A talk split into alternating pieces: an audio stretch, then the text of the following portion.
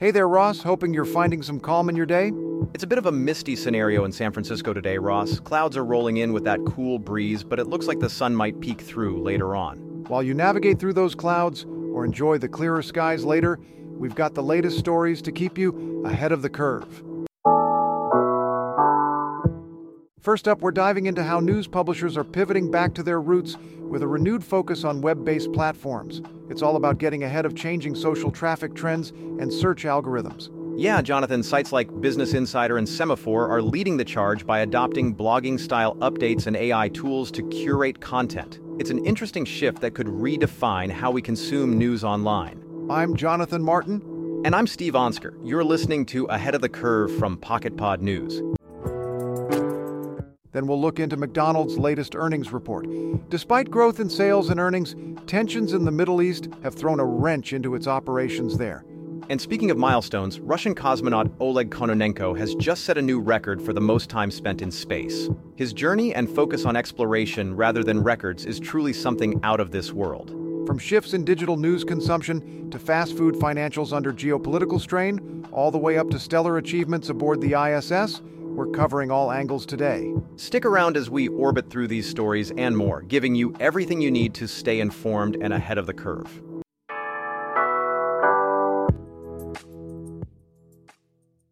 This message is brought to you by PocketPod, revolutionizing the podcast experience with the power of generative A I. Say goodbye to one-size-fits-all podcasts and hello to content that listens to you, tailored to your interests, schedule, and style preferences. With PocketPod, every episode feels like it's made just for you, transforming how you experience podcasts. Ready for a personalized listening journey? Visit pocket pod dot app today to join the waitlist.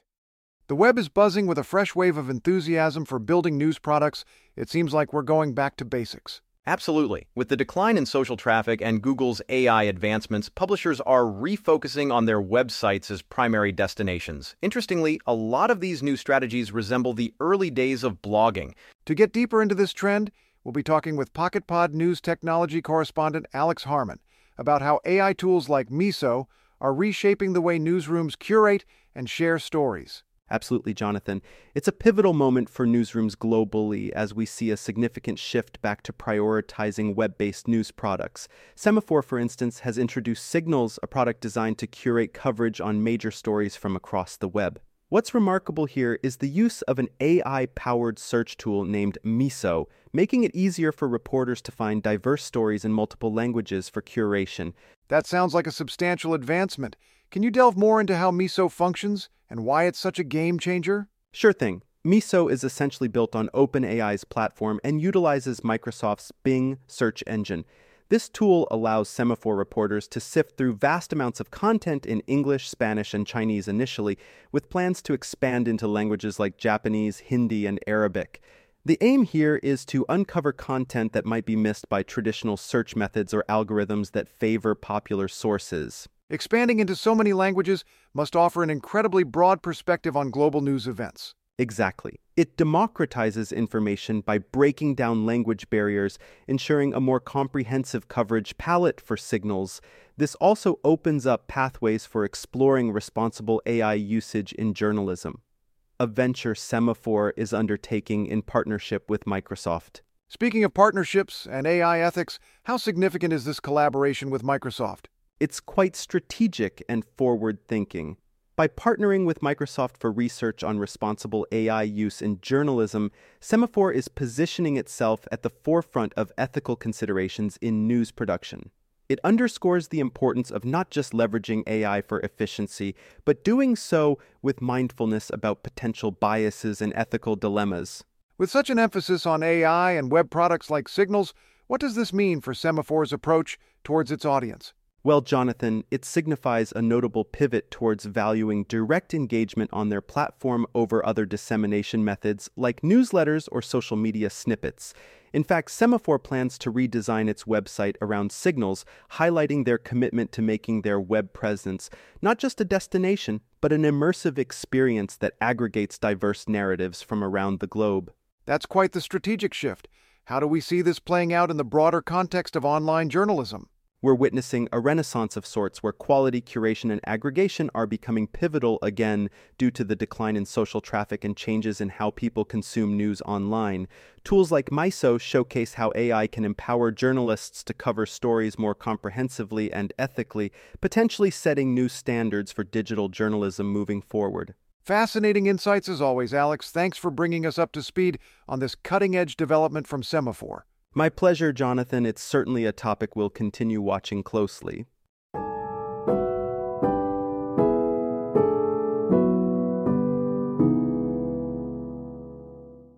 In the business world, there's a story that's been sizzling on the grill of global economics. Right. McDonald's is feeling the heat from growing tensions in the Middle East. Despite rising overall sales and earnings for the fourth quarter, the fast food giant is facing challenges in the region. To chew on what this means for McDonald's and its global strategy, we're joined by PocketPod News business correspondent Leah Haynes. Leah, how significant is this impact on McDonald's operations? Absolutely, Jonathan. The situation for McDonald's in the fourth quarter has been quite multifaceted, with a particular spotlight on the impact of Middle Eastern tensions on its operations. It's a complex scenario that has affected their licensed markets and overall financial performance. Let's dive into that a bit. Can you explain more about how these tensions have specifically impacted McDonald's? Certainly, uh, the escalating tensions in the Middle East have notably influenced McDonald's business, particularly in its licensed markets. These are regions where McDonald's operates through local franchisees rather than directly managing the stores. Last quarter, sales growth in these licensed markets plummeted to just zero point seven percent, a stark contrast from the over sixteen percent growth seen a year ago. This downturn is directly attributed to the ongoing conflicts in the region. That's quite a dramatic drop. Has McDonald's taken any steps to mitigate these impacts? They have indeed, Jonathan, and in an effort to support their franchisees affected by the war, McDonald's has extended financial aid, including royalty relief and deferred cash collection. And this move is aimed at cushioning some of the financial strain experienced by franchise operators due to the conflict, though it's described as an insignificant amount of assistance overall. Interesting approach there. And how have the franchise operators themselves responded to this situation? Many operators in the Middle East have actively distanced themselves from actions taken by an Israeli operator during the conflict and clarified their ownership status as independent entities. The majority of McDonald's locations in these regions are run by these local franchise operators who have made statements or donations at their discretion during such challenging times. With all these challenges, how did McDonald's fare overall in terms of financial performance last quarter? Despite these localized hurdles, McDonald's reported a global sales growth of three point four percent for locations open at least a year during the fourth quarter.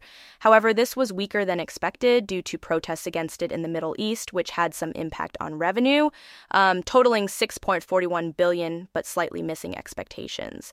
So what does this mean for McDonald's moving forward, especially considering ongoing macroeconomic difficulties?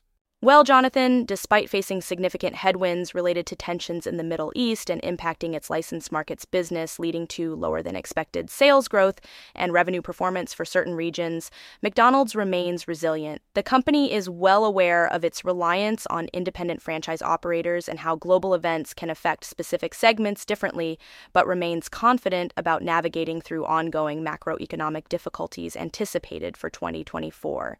Fascinating insights as always, Leah. Thanks for bringing us up to speed on this complex situation facing McDonald's. My pleasure, Jonathan. It uh, certainly highlights how global brands navigate through geopolitical tensions while maintaining resilience amidst economic challenges, a topic we'll continue watching closely.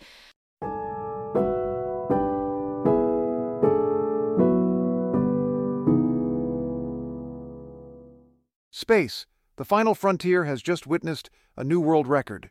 That's right. Russian cosmonaut Oleg Kononenko has now spent more time in space than any other human. He's surpassed the previous record with more than eight hundred seventy-eight days orbiting Earth. Joining us to dive deeper into this astronomical achievement is PocketPod News science correspondent Clint Randall.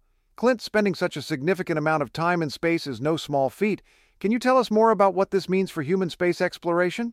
Absolutely, Jonathan. Oleg Kononenko's achievement of setting a new world record for the most time spent in space is not just a personal milestone, but a monumental moment for human space exploration.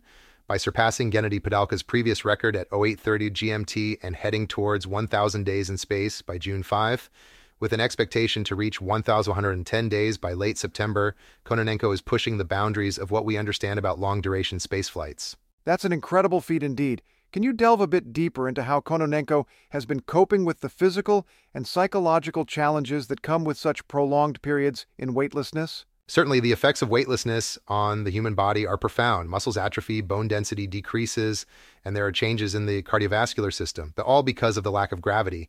Oleg Kononenko has been combating these effects through rigorous daily exercise routines and a carefully monitored diet. Psychologically, being away from family for extended periods is challenging. However, modern communication technology allows for regular video calls to Earth, uh, which helps mitigate feelings of isolation and loneliness. With advancements in technology and deeper understanding of space's impact on humans, how has the profession of being a cosmonaut or astronaut evolved during Kononenko's career? The progression has been significant. From the early days when physical conditioning and understanding basic spacecraft operations were the focus, training now encompasses a wide range of technical skills, including robotics, repair work outside spacecraft during spacewalks, and intricate scientific experiments. Technological advancements have also made spacecraft more complex but safer and more comfortable for astronauts. This evolution reflects not just changes in technology, but also our growing ambitions in space exploration. Speaking of ambitions in space exploration, what does Kononenko's record signify for future missions? It underscores our capabilities for longer-term missions beyond low Earth orbit, to destinations like Mars or even beyond. Achieving milestones like Kononenko's helps us understand better how humans can live and work in space for extended periods. Critical knowledge as we plan manned missions further into our solar system. It also highlights the international cooperation necessary for such endeavors. Astronauts from around the world share this confined workspace aboard the International Space Station, I S S, working towards common goals. In reflecting on these achievements and challenges ahead, it seems like we're truly entering a new era of space exploration. Indeed we are, Jonathan. The records set by individuals like Oleg Kononenko serve as both inspiration and benchmarks for future explorers. As we continue to push further into space, their legacies will guide us toward new horizons and discoveries. Fascinating insights as always, Clint. Thanks for bringing us up to speed on this significant milestone in human space exploration. My pleasure, Jonathan. It's certainly a topic we'll continue watching closely as we venture further into uncharted territories beyond our planet.